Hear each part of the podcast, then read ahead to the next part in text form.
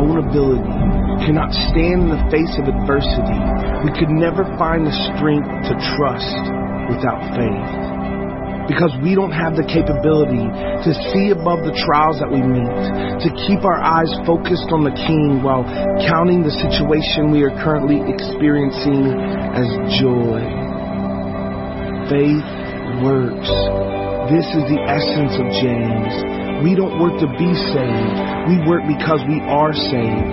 Without faith, without works. We too quickly become that man in the mirror staring at his face, but then forgets the way he looks as soon as he turns away. But with faith, with works, we stay steadfast on this journey, progressively sanctified, knowing we'll be perfected once we reach the other side. Faith works. This is the cry of James that faith apart from works can never be sustained. That in every day and in every way we should see this truth proclaimed because it's faith that makes us doers of the word, not just hearers. It's faith that keeps us humble, not proud. It's faith that directs our tongues to bless, not to curse. It's faith that causes us to show mercy, not judgment. It's faith that leads us to true religion, not its empty substitute. And it's faith that's causing us to preach the good news to every tribe, tongue, and nation with every breath that we breathe. And it will be faith that causes us to worship our God for all eternity. This is the message of James. Faith works.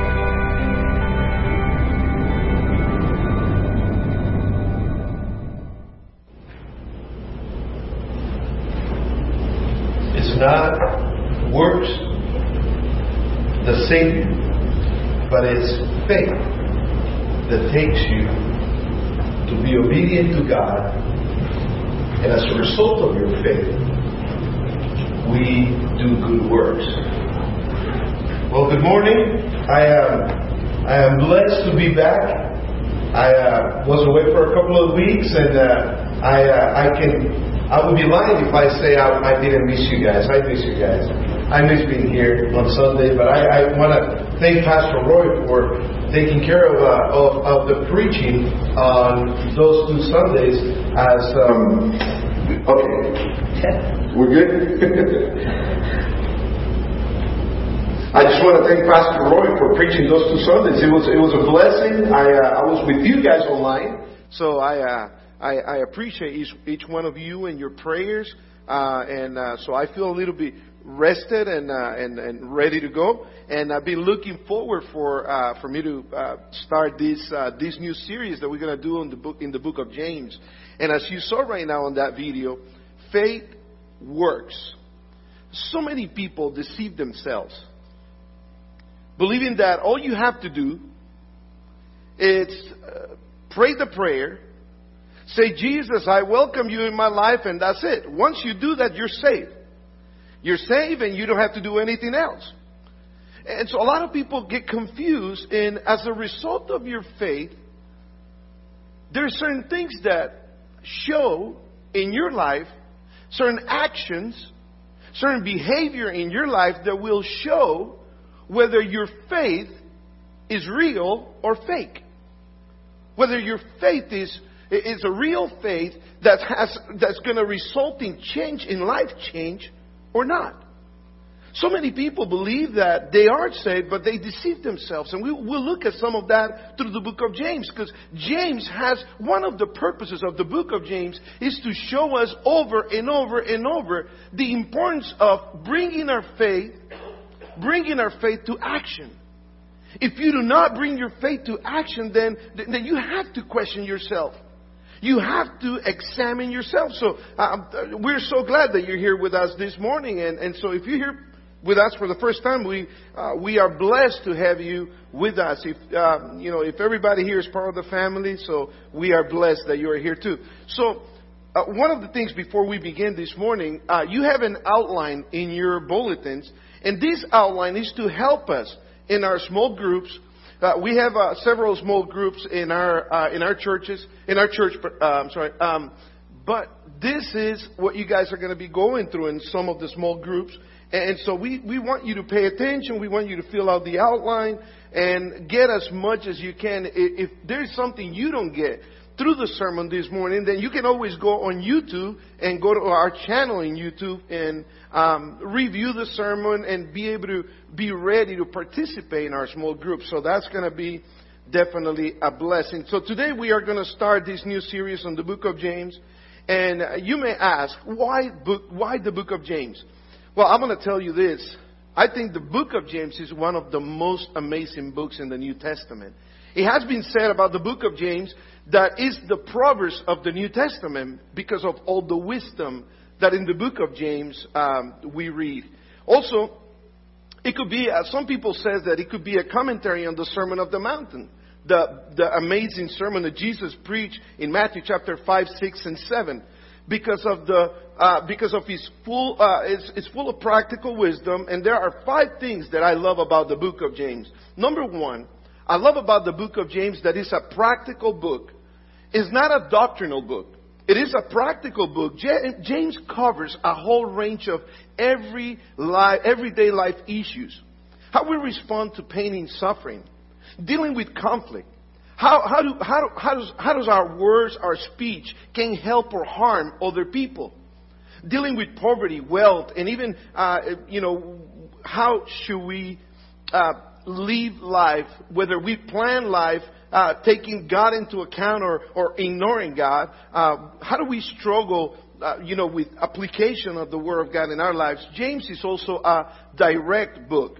James moves, uh, you're gonna, you're gonna notice through this study that James moves very quick from issue to issue. It doesn't stop much, but it moves really fast. Much of what it says is straightforward to understand. It's not a hard book to understand. But also James is stretching. James assumes that the gospel touches every area of life.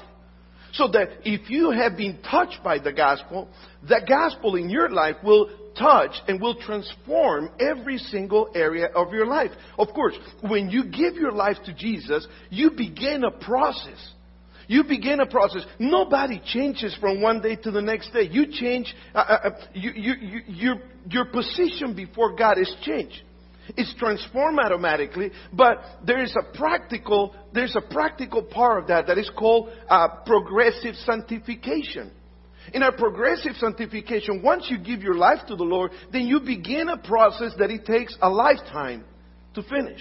It never finishes on this earth. It, it begins a process of changes in your life. So James touches every area in our lives. He doesn't let us off the hook in any of these areas in our lives. James, James puts the Word of God as a mirror. So when you read the Word of God, it's like if you're looking at yourself in a mirror. And James says that when you're reading that, a lot of times if you don't pay close attention to the Word of God, you are like that person who looks at himself in the mirror and, and quickly turns around and quickly forgets about, you know, what he saw in the mirror. So James says, no, let's look at the Word of God and pay attention to the Word of God because it's a mirror that will examine, that will search your life, that will search your soul. And so the book of James is so important in every Christian's life. So it's also a book that is encouraging. It's encouraging because underlying all that James says is the desire to magnify Jesus Christ. It is Christ's glory that drives everything in this book. Along the way, James gives us wonderful reminders of the grace and the goodness of God. He can, uh, he can afford to be challenging um, because of the grace of God is so compelling to us. James also, and this is our focus this morning, will challenge you to examine your faith. Again, is your faith, James is going to tell you, his, through, through the whole book, James is going to keep on telling us, is your faith real? Or is your faith fake? Tough question to answer. And some people might get offended by that. You know, how dare you questioning my faith? Well, I'm, I do not but the Word God does. The Word God, the, the Word God constantly will take us back over and over and over to, to, to examine our faith. Through the letter of James, James gives a, a lot, a few tests after tests for us to know if our faith is real or we're just talking the talk but not walking the walk. Have you met people like that before? That they talk the talk, they talk like Christians, but they don't walk like it? So James is going to challenge us every Sunday for the next, I believe it's the next four months, the next 18 Sundays. James is concerned that if we say we are Christians, that we would also walk the walk. That if faith is genuine, we can prove it by our way of living our lives, not just the way we talk, but the way we live. So I'm thrilled about the book of James because it's all about what, what does it look like for me to be a Christian in a world that is so crazy, in a world, in a world that is so chaotic. We've been called to act outwardly. Not just to act with words, but to act outwardly. As we've been impacted by the Holy Spirit, we are called also to impact other people, to impact our neighbors, to impact our classmates, our co-workers. What does it do in a practical day-to-day life? That is exactly what the book of James is going to help us do uh, during these uh, next months that we're going to be looking at it. Other apostles gives us doctrines in the New Testament. But the book of James, what it does is, okay, so the other apostles already gave you the doctrine. You are already a believer. You already learned doctrine from these guys. Now let me tell you how that doctrine is put into practice. Because we might know, but do we do what we know? So James is constantly bringing us back on this, on this epistle, on this beautiful book, to think about, do we really do what we say we know. So if your faith is going to impact others, it must be, it's got to be tested. It's got to be tested. And to understand the book of James, uh, we must understand three essential things. One of the essential things that James is going to focus over and over is that our faith must be tested. Our faith must be tested. Why? The genuineness of something valuable it's a test or affirm through a process of examination and testing. So, whether it's gold or silver, precious metal, whether it's diamonds, precious stones, or money, anything that is in on if it's of intrinsic of intrinsic value is subject to the testing to affirm its true worth. So if your faith is valuable, if your faith has the value that we believe it does, the most, the most valuable commodity in all the world is eternal salvation. And a lot of times we don't consider to really, I need to consider, I need to test.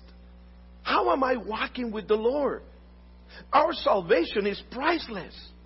It is of the highest value. It was paid with the blood of Christ.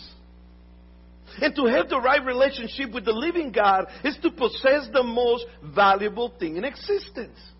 So, and all those people who believe that they have possessions uh, should be subject to their faith uh, to a process of testing to determine the validity of their faith. If we don't test the validity of our faith, we might, we, we might fail in knowing whether we are in the faith or not. There are people that you know, all over the world who, if asked whether they uh, have salvation, they will reply, Yes, I'm saved. But unfortunately, a lot of those people are wrong. Do you know that 98% of Americans believe they are Christian? 98%. Now, if you look around and you look at the Word of God, would you really say 98% of our nation's are believers? Definitely not. But 98% of people believe they're Christians because they inherit Christianity from their parents. Because it was passed along. And, and, and, you know, we, we can fail. We can, we can make a mistake on that and not knowing if we're really saved or not. So the book of James is going to help us to look at what we say we are and what are we supposed to do with that. How are we supposed to live because of the way, because of what we say we possess? Faith. True salvation, true salvation needs to be subject to examination, subject to testing. That is a biblical concept that testing of salvation is all through Scripture. There's nothing wrong with you for, for, for, if you say, you know what, I need to test my faith. And James says that every, every situation that James is going to talk about, it's going to be a test of your salvation. If you are saved, this is the way. James, next week we're going to talk about trials. So just to give you a quick example. Next week we're going to talk about trials. And James says, so if you're a believer, and when, when you have trials, not if you have trials, no, when you have trials, because you will have trials, right? But when you have trials, James says, if your faith is real, if your faith is genuine, then this is the way you're going to respond to trials. So it's going to help us as believers how to live life, how to live our faith, how to do the things the way God wants us to do things. And so the biblical concept of testing of salvation is all through Scripture. So I'll share some of the verses with you. For example, Psalm 17. In Psalm 17, verse 3, it says, You have tried my heart. So the psalmist is saying, Lord, you have tested me. You have tested me. You have tried my heart. You have visited my, me by night. You have tested me. Psalm 26, verse 1 and 2. Judge me, O Lord. In other words, examine me. Judge me, O Lord, for I have walked in my integrity. Judge me to see if I have done this for real. I have trust also in the Lord. Therefore, I should not slide. Examine me, O Lord, and prove me. Test my heart and my mind. Over and over, the Bible will tell you this stuff. And how often do we really do it? How often do we really do it? Or, or do we just want to? A lot of times, we as believers, we want to get the benefit of salvation, but we don't want to be. We want to. We don't want to do the responsibilities of salvation. That's like a, be, being a citizen of the country. You want to have all the benefits of being an American citizen, but do you want to have all the responsibilities of being an American citizen? You want to have the benefits of what the country can do for you, but what about when it comes to pay taxes? Do we want to pay taxes? Don't say anything because I know if you had the choice, you probably wouldn't. or maybe pay less, right? But a lot of times we don't want we want the privilege but not the responsibility. So a lot of people don't take the time to examine themselves. The psalmist says that, that my relationship, basically, this is what the psalmist is saying. My relationship to you is subject to testing to determine its validity. Psalm 139 I, would, I would call your attention to a couple of uh, some familiar verses that we, we read often. Psalm 139, in verse 23 and 24, it says, Search me, O God. Search me, O God, and know my heart. Try me, and know my thoughts, and see if there be any wicked way in me. So search me, examine me, and lead me in the way everlasting in, in, in, in verse uh, Lamentations chapter 3 verse 40 says, let us search and test our ways. So how am I doing things? How am I living life? I'm supposed to test my way. I'm supposed to test the way I'm living life. Am I living life that is really pleasing to the Lord? Or I'm just living life, you know, uh, showing up to church on Sunday and after church on Sunday, well, church, you live the church life on Sunday, but the rest of the week you don't. Do I, have I examined myself on that? And turn again to the Lord. After you examine yourself, you're supposed to turn again to the Lord. I, again, the writer is calling for the people to subject themselves to the test of the validity of the relationship with God. The prophet, the, the prophet Haggai. Haggai, and it's a small book in the Old Testament, chapter 1, verse 5. I, I like the, the way it says in verse 5 because he says one thing in verse 5, then he gives an explanation in verse 6 and says the same thing in verse that he said in verse 5, says the same thing in verse 7. L- look at what it says. Now therefore, let us set the Lord of hosts. L- listen to this. Consider your ways. So consider the way you are living life. Consider your behavior. Consider your attitudes. If you are a believer, you have to test yourself, he says. And, and so he was telling the people of Israel, you have shown so much. You have so much, I'm sorry, and, and harvest little. So you sow a lot, but you harvest little. You eat, but you never have enough. You drink, but you never have your fill. You clothe yourselves, but no one is warm. And he who earns wages does so to put them into a bag with holes. So what the Lord is saying, and then he says in verse 7, consider your ways. So, in other words, uh, what, what the prophet is saying here is you see how things are going in life a lot of times. You see the things, uh, you know, there's a lot of things that don't satisfy you. There's a lot of things that just don't go with you that you feel they're not going well. And, and have you stopped to think about why are things going the way they're going in your life? Have you considered that? Maybe you got to think. And when he was writing these, these verses, when he was speaking to the people of Israel, it's because they were living the life completely the opposite of what God wanted them to live life. But they wanted to experience their blessings from God. And God is saying, no. The reason that you sow much, but you harvest little, the, the reason you eat and you feel like you never full, like you never have enough, like the, the reason you drink and you are always thirsty, the reason you receive a salary and you put your salary in your pocket and you feel like the salary went through a hole. Has that ever happened to you? And you feel like, man, what did I do with the money? Well, the reason that happens is because you have not examined your ways. Because you have not looked at the fact that maybe you're not living life the way God is requiring you to live life like. So basically saying you have to examine yourself. And then over in the New Testament, there's a passage that we often use in 1 Corinthians chapter 11 uh, in connection to the Lord's table when we read uh, verse 28 in 1 Corinthians 11, 28, where, where the Apostle Paul says, Before you take communion, examine, let a man examine himself. So we have to examine ourselves. How are we walking with the Lord? And at the end of 2 Corinthians chapter 13, verse 5, it also says, Examine yourselves whether you are in the faith. But there's nothing wrong with that. We have to examine ourselves. Why? Because we might be deceived.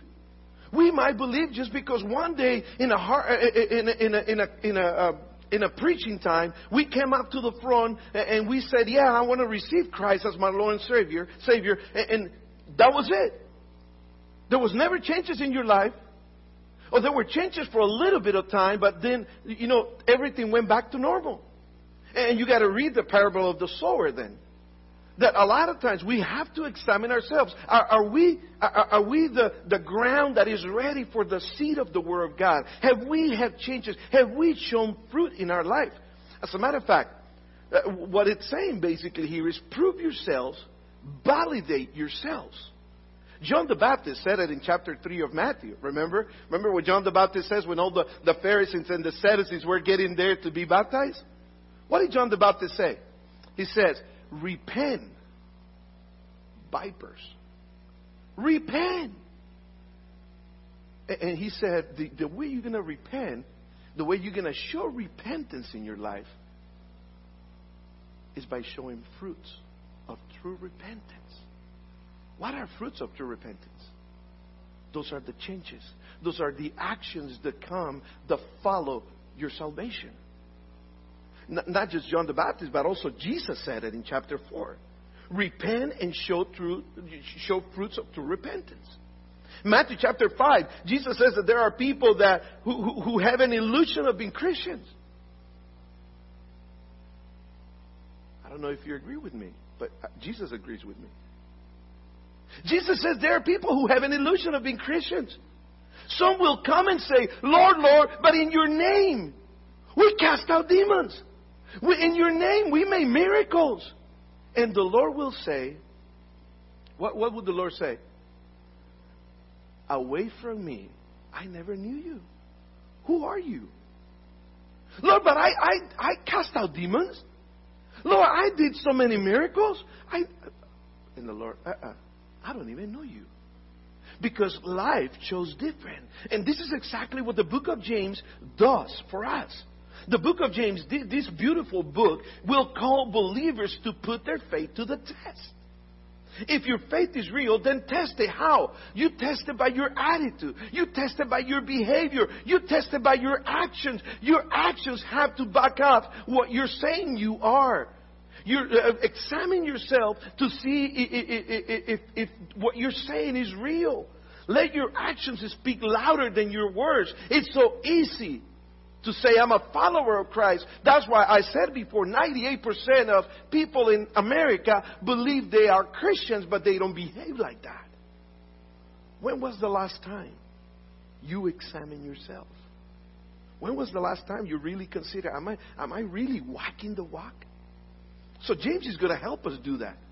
God wants us to do that for us to see how strong our faith is. By the way, God knows how your faith is. God knows if your faith is genuine, if your faith is not, if you if you have if you have experienced uh, faith, salvation, you know, salvation faith or not. God knows that, but God wants us to examine ourselves so we will know that.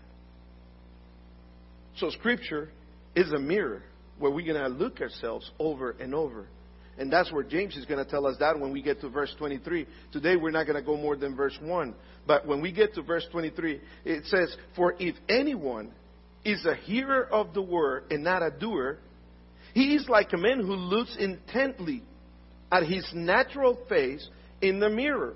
For he looks at himself and goes away and at once forgets what he was like. But the one who looks into the perfect law, the law of liberty and perseveres. Being a hearer who for, uh, being, being not a hearer who forgets, but a doer who acts. Notice what James is saying all the way from chapter 1. Being a doer. Being a doer, not somebody who forgets what he heard about the Word of God. He will be blessed in doing. So the reason, one of the things God wants is to bless your life. But for God to bless your life, you need to be a hearer of the word and not forget so easily what you hear the word and put into practice what you hear. So when I preach a sermon, when Pastor Roy preaches a sermon uh, from this pulpit, all you got to do is this is half of, of the job. The other half, you do it when you get out through those doors and you go put it in practice. What good does it do if you hear a sermon every Sunday but you don't put it in practice? So now there's no excuse. Even in the small groups, you're going to be going over James. So you will consider uh, everything that we're talking about over here. Now, with that in mind, uh, uh, with that in mind that we have to examine ourselves, we return to the book of James, and I want you to go to verse 1. And, we know that James is going to give us, all the way from chapter 1 to chapter 5, a series of tests as to the validity of our faith, of our salvation. I, I like the way John MacArthur puts it. The way John MacArthur says about testing the, uh, or validating your faith. It's pretty strong what he says. He says that verbal, intellectual claim to the truth is useless. Verbal, intellectual claim to the truth is useless unless there is the demonstration of a transformation, of a transformed life that is marked by righteousness. So, it's useless. Our words are useless unless there is a demonstration of a transformed life. An intellectual, ritualistic, external religio- religiosity without the evidence of a transformed lifestyle, frankly, he says, is an abomination to God and very common. That is because so many people believe they are believers just because they claim that. But their behavior, their life, their actions show very different in their lives. So James desires then to show the character of living faith. And what does he say? James comma, a bond servant of God and of the Lord Jesus Christ. Now, James, uh, uh, you might be wondering, so why is James? Why is James gonna James gonna talk a lot about this, uh, leaving your faith, leaving your faith? You know, how do you live life according to your faith? Why is James? James had experienced the power of saving faith himself. He had experienced the power of saving faith, the result, the result in a transformed life. And how do I know that? So James had experienced the power of saving faith, and he, his life had been changed. Uh, first, let me tell you, there's four James that appear in the New Testament. By the way, the, the, the, name in reality is not James. That's the American name. The American name is James, but the actual name is Jacob. Jacob. Or Jacob. Because it, it was a Hebrew name. But uh, as time went by, we, you know, they changed the name and it just stayed as James. So there are four different James, and we're going to see which of these four James is because we want to see how his life was transformed. First, let, let us find out who this James, uh, who, who, was this James. Uh, several men bore, bore, this name in the New Testament history. Uh, one of them was James, the son of Zebedee, brother of John. So there were the two apostles, John and James. John, John and James, his brother. Uh, he was a fisherman called by Christ together with John. Together uh, with John, they had the nickname sons of thunders because they were impulsive. Uh, but this James couldn't be the writer because he was killed by Herod in 44 AD. And this book was not written until later on. So he couldn't be the writer. But there was also James, son of, uh, son of Alphaeus, um, another one of the apostles, according to Matthew chapter 10. Very little is known about this apostle. And there's no indication whatsoever that this James wrote the epistle. And then we have James, the father of Judas. That was the, that, that was the, the third James. James, the father of Judas, the apostle. He's even more obscure. So no one, so one of the few references to him, it's found in Luke chapter 6 verse 16 and then everything else is obscure about him. But then we have the number 4 James, James, uh, the 4 James, and is the brother of our Lord Jesus Christ. So he was, this James was half a brother of Jesus. And here is where you see the most impact transform uh, part of his life. Is that most likely he's the candidate to, the, uh, to be the author of this epistle, even though he humbly identifies himself only as a servant of God. But, but you'll see right now as I explain it to you, why was that a showing of transformation in his life? He, he's putting himself, he, he identifies himself as a servant of God and of the Lord Jesus Christ. So he puts the Lord Jesus Christ and God the Father and the Son in the same level. And he says, I'm a servant to God and the Lord Jesus Christ. Uh, that Jesus had a, that, that Jesus had a brother uh, named James is evident. Look at Matthew chapter 13, verse 55. It is not the uh, this the carpenter's son talking about Jesus. It's not his mother called Mary and are not his brothers James, Joseph, Simon, and Judas. So James was half of the his half brother who at first didn't even believe in Jesus. You know that his brothers thought that Jesus was crazy? Can you imagine? Can you imagine you growing up with the perfect sibling in your house? You would always get in trouble, but he would never get in trouble. You always make mistakes, but he would never make a mistake. You probably wouldn't like that that much, right? You know, why is it my fault all the time and not his? Because he was God. He was perfect. And so James and his brothers did not like Jesus. They said that they thought he, the Bible says that they thought that he was a little crazy. And so they tried to go, uh, when he was preaching, they, they went over there and tried to get him back home because, hey, hey, you shouldn't be saying this stuff that you're saying. They did not believe in, in, in, in Jesus as, as the Son of God. But once he opens verse 1 in chapter 1 of James, he is now saying, I'm a servant of the Lord Jesus Christ. His attitude has com- had completely changed. You know why his attitude changed? Because of the impact of the risen Christ. So when your life is impacted by the risen Christ, by the power of the resurrection, there's got to be changes in your life. There's no way you can say you are a Christian, that you have been saved by the grace of God, that your life has been impacted by the, by the, by the resurrection of Christ, and keep on living the same way. There's no way. Your attitude has to change. Your way of thinking has to change. Things have to change in your life. Why? Because when Jesus appeared to James, that's when he changed. That's when he believed.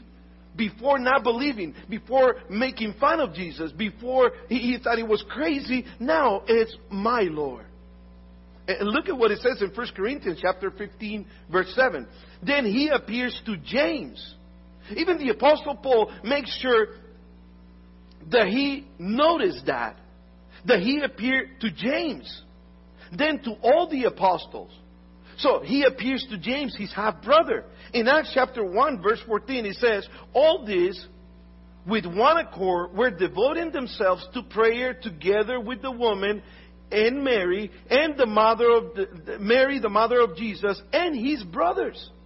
So his brothers who thought he was crazy before, now they believe. By the way, the book of Judah, the book of Jude in the Old Testament, one book before Revelation, was also written by a half a brother of Jesus. These guys were impacted. And Jude, when, when, when, Jude writes on his book, he writes defending the faith like you have no idea. If you have never read that one, it's only one chapter. I recommend you read it. And he goes hard and he says, No, I'm defending the faith. We need to watch, we need to check for false teachers. We need to watch for this stuff. We need to do what's right before God. So they're very passionate now. So James eventually becomes the leader of the church in Jerusalem. This James, half a brother of Jesus, who didn't believe before and now believes, now he's experiencing changes in, the, in his life. Now he's living life. He's been testing his faith and he's been living life according to the Word of God, not according to his old ways. And now James is saying, now, now he becomes the leader. He becomes the pastor of the church in Jerusalem. According to Galatians chapter 2 verse 9, he was the leader of that church. When Peter was delivered from prison, he sent a message to James as the leader of the church in Jerusalem. He played an important role in the, in the, also in the conference at the Jerusalem Council in Acts chapter 15. When Paul visited Jerusalem, it was to James that he brought greetings. He didn't believe, and now he did. Now he's a servant of God and of the Lord Jesus Christ. What a difference in attitude. What a change. He believed, he, he believed, and he changed. James was a, was a changed man.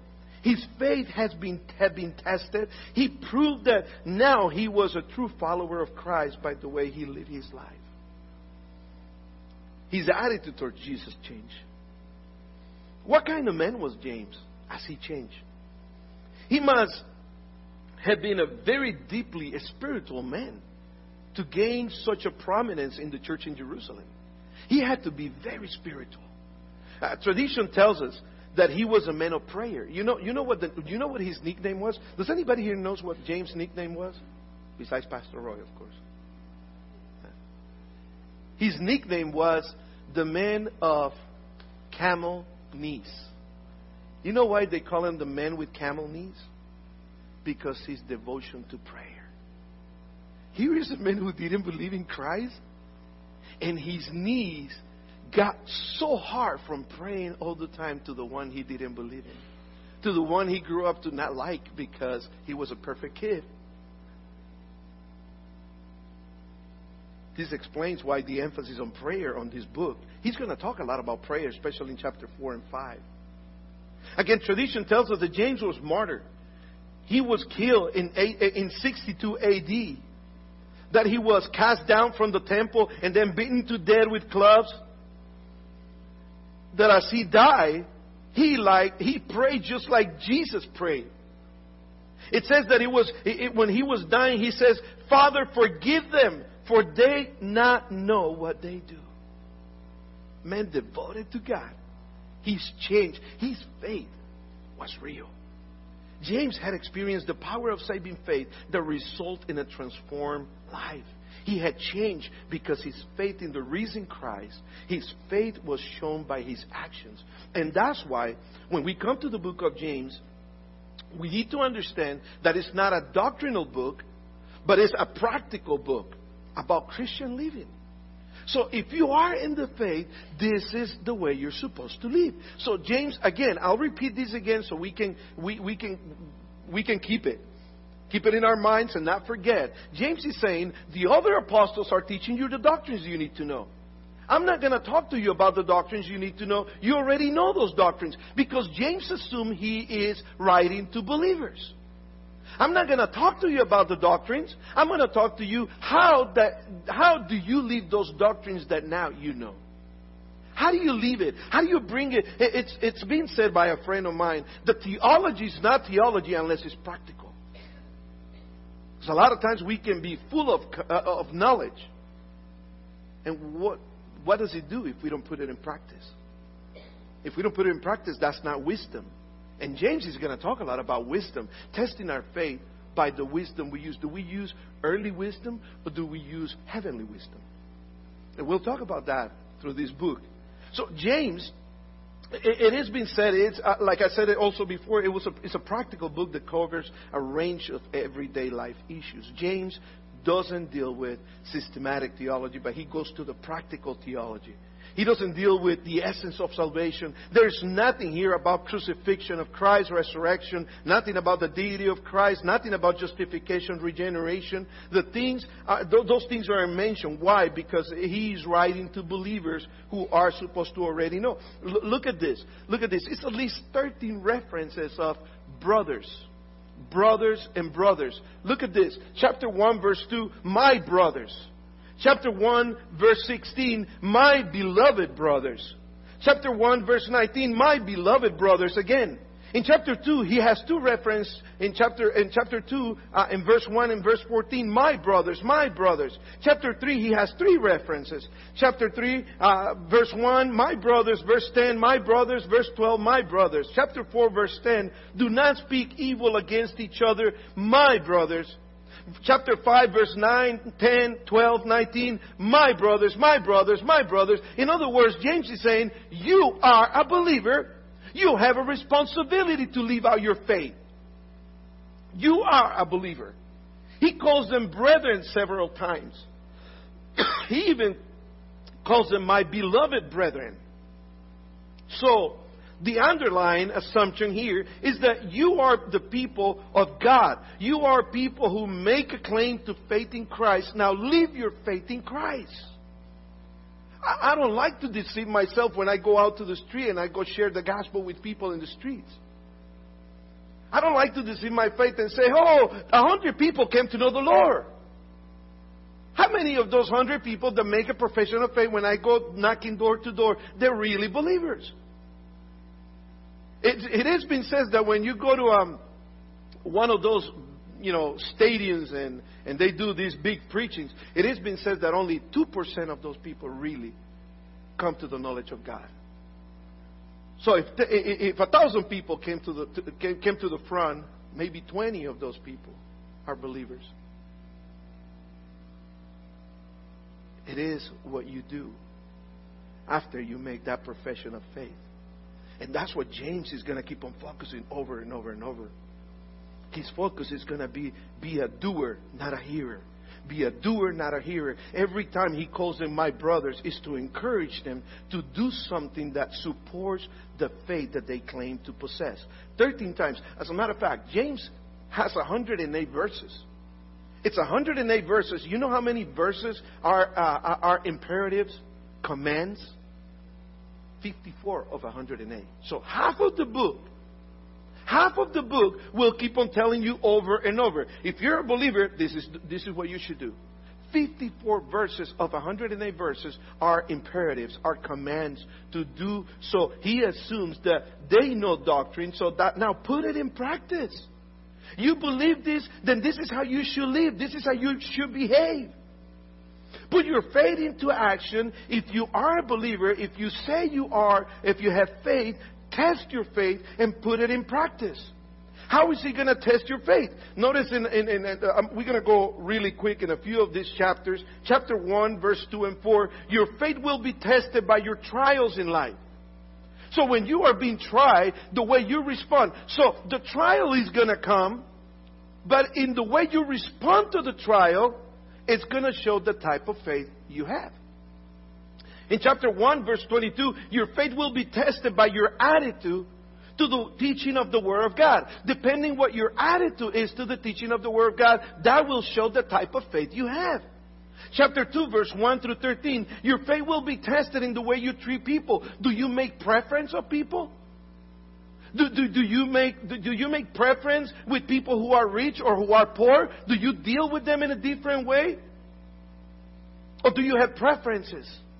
Your faith will be tested by the way you treat people, no matter who they are.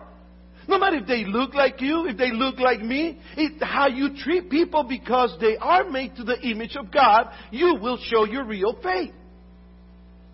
Chapter 2, verse 14, he says, Your faith will be tested by your actions. So do not tell me, he says, you have faith but you don't have works. Let me show you my faith by my works, James says. And, and, and I will show you that you don't have faith if you don't have these actions. Chapter 3, verse 1 Your faith will be tested by the way you talk about others, the way you talk about people, the way you use your words. Your faith is going to show that way. Chapter 3, verse 13 Your faith will be tested by the way you make decisions in your life. Do you live your life uh, with earthly or heavenly, uh, heavenly wisdom? Chapter 4, verse 1 Your faith will be tested by your personality by your attitude, whether you're selfish or selfless. Whether you care about the opinions of others or not, your faith is going to be tested to see how eh, whether you're selfish or you're not.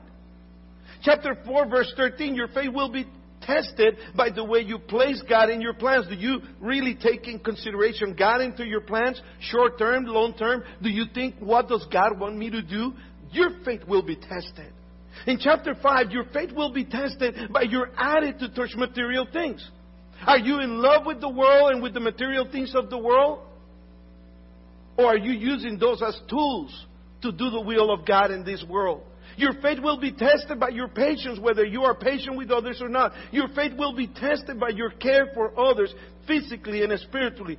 In other words, James desires then to show the character of living faith. My actions should reflect, should be a reflection of my faith. That's why this is an essential book in the life of a Christian. And I like one thing that James says. Notice this that in verse 1, where we are, he says, James, a bondservant, and the, the word servant there is the word doulos in Greek. The word doulos in Greek is used to talk about a bondservant or a slave. So as he changes his attitude, he says, I am a slave, I am a bondservant to Jesus, to God and to Jesus Christ. And this letter that I'm writing to you, I'm writing to you that are in the dispensation. You know who, who this letter was, uh, was directly being written to? To people who were part of his church in Jerusalem, and we'll talk more about that next week. So these people were part, they were members of the church in Jerusalem, and in Jerusalem, there was being a lot of persecution. They were suffering. They were suffering, and, so what they did is they ran away from Jerusalem. They went to other places, and James is telling them, so just because you run away from this trial doesn't mean you're not going to have trials over there. So let me tell you how you should behave wherever you are. Some said that I thought salvation was faith was, was by faith alone, Pastor. Yeah. Salvation is by faith alone. But when you possess that faith, and we'll talk about that more next week, when you have that faith, Ephesians chapter 2 verse 10 says that that faith should take you to do good works that were prepared beforehand by God so that you will do them. So it's not like, oh, I'm just having faith and I'm done. No. It is not that way. That's not what the Bible teaches. Yes, it is by faith alone, but once you receive salvation by faith alone, it doesn't faith doesn't go to sleep. Faith wakes up and goes to action. What are you doing in your life? How are you living your life? This is a challenging moment. It's a challenging book let me close with this Philippians chapter 2, verse 12. Yes, Salvation is by faith alone, but faith should lead you to good works. Uh, look at the way Paul says it in Philippians chapter 2, verse 12. Pay attention to that because Paul says, work out your salvation. And he says, work out your own salvation with fear and trembling. Many people misunderstand this verse. And says, see, we got to work for our salvation. No, that's not what he's saying. This is not what he's saying. What he's saying is work out your own salvation. In other words, you already received salvation. Now, Paul says, work it out. Let me give you a quick example. We all have been given a body, a physical body. If we go to the gym, we go work out the body that we already have. So we already possess this physical body. Now we got to work it out. And the word that is used here, the Greek word, let's put it over there, the, is the word katergosamai. Katergosamai means gets busy. Get busy. You say you have faith, so get busy showing that faith that you say you have. Be productive. In other words, Paul, just like James, is saying, you know what? Yeah, salvation is by faith alone, but as a result of your faith, of your salvation, here is what you ought to do. You ought to get busy. You ought to be productive. You ought to behave the way God wants you to behave. And so James is going to go on and on on this book. It's only five chapters. So we'll get through it in about four months, 18 weeks. Because today we only got through verse 1, right? Now, my question is are you ready to examine yourself? I hope you are. And I hope you, you, I hope you're encouraged to tell other people who, who have told you, oh, you know what? No, I don't go to church because I'm already a believer. So you're like, okay, because you're a believer, you should go to church. You know, this online thing only works for some people. It's only acceptable for some certain people that cannot make it a church. But this online thing, no, no, we should all be gathering together. We are the church. We should come here and we should worship together. We should pray together. It's part of testing our faith. Being together. And my question is, are you ready to examine yourself in the next weeks that we're going to go on this book? Are you ready to examine yourself in light of the scripture? Are you ready to find out what kind of faith you have? Are you ready to work out your faith? You already possess it if you're a believer. So now you got to work it out. But if you're not a believer, and maybe maybe you believed before that you were a believer, but when you look at your actions this morning after going through all these verses, once you look at these actions, do you believe you're a believer? Have you been living the life? Have you been walking the walk? Have you been walking according to the Word of God, or have you been just talking the talk? This is a moment that is so important for you that are here right now, or for you that are watching online. You know, have I, am I really walking with the Lord? The only way you are going to do all these things that God is expecting us to do is when the power of the Holy Spirit is within you. And the only way the power of the Holy Spirit is going to be in you is when you accept Jesus Christ as your Lord and Savior. He will give you the strength. He will give you the power to make changes in your life. Because a lot of times we believe, we're like, you know what, eh, it's, it's so hard to make those changes. It is. And some of those things we are going to struggle with them the rest of our lives. But the power of the Holy Spirit that is in us will keep on pressing us, will keep on helping us to make the changes that we ought to have if we have saving faith. Now, in light of the scripture, you have to examine yourself. I'm not going to judge you because I'm nobody to do that. But the Word of God will judge you. You will see the Word of God through these studies. And when you see the Word of God, you have to be honest with yourself and you have to come to terms Am I doing what I'm supposed to do? From this depends your eternal life. You want to have eternal life, I'm sure. Otherwise, you wouldn't be here. So let's put our heart to the test in the more in the in the weeks to come. Let's pray. Our Father in heaven, we want to come before you, Lord, this morning. First of all, we want to thank you, Father, for the blessing that it is to to be here and to be part of your church, to be part of this congregation. I pray, Father, that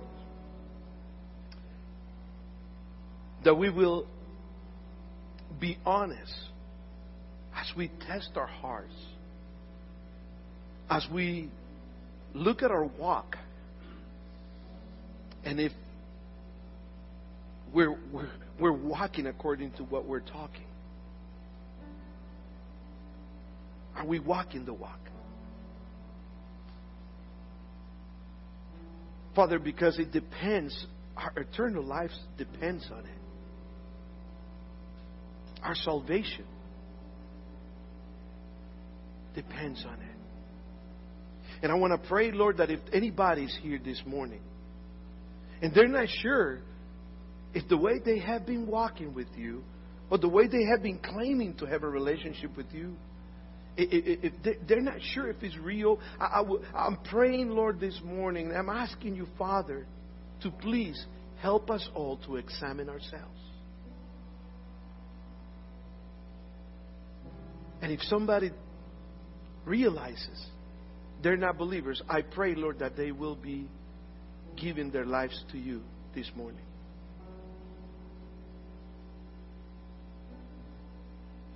So, with your heads down, I just want to say if, if you're not sure because your, your behavior, your actions, your everyday life doesn't show that you have a relationship with God, but you want to have a relationship with God, this is the moment when you can tell God, Lord, I realize I have not been walking according to what Scripture says.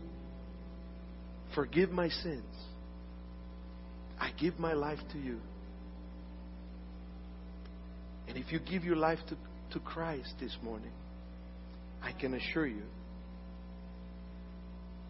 that the Holy Spirit will press on you to do the right thing. Consider your ways. Humble yourselves before the Lord. Father, and if we are believers, we just want to pray, Lord, that what we're going to be looking into the next weeks and even today and the weeks to come will challenge us to be better, better Christians, to be better people, to learn to act the right way in a way that we will impact the world around us. The people will see that we're not just talking, but we're walking according to the scriptures. In the name of Christ, we pray this morning. And all God's people say, Amen. Amen.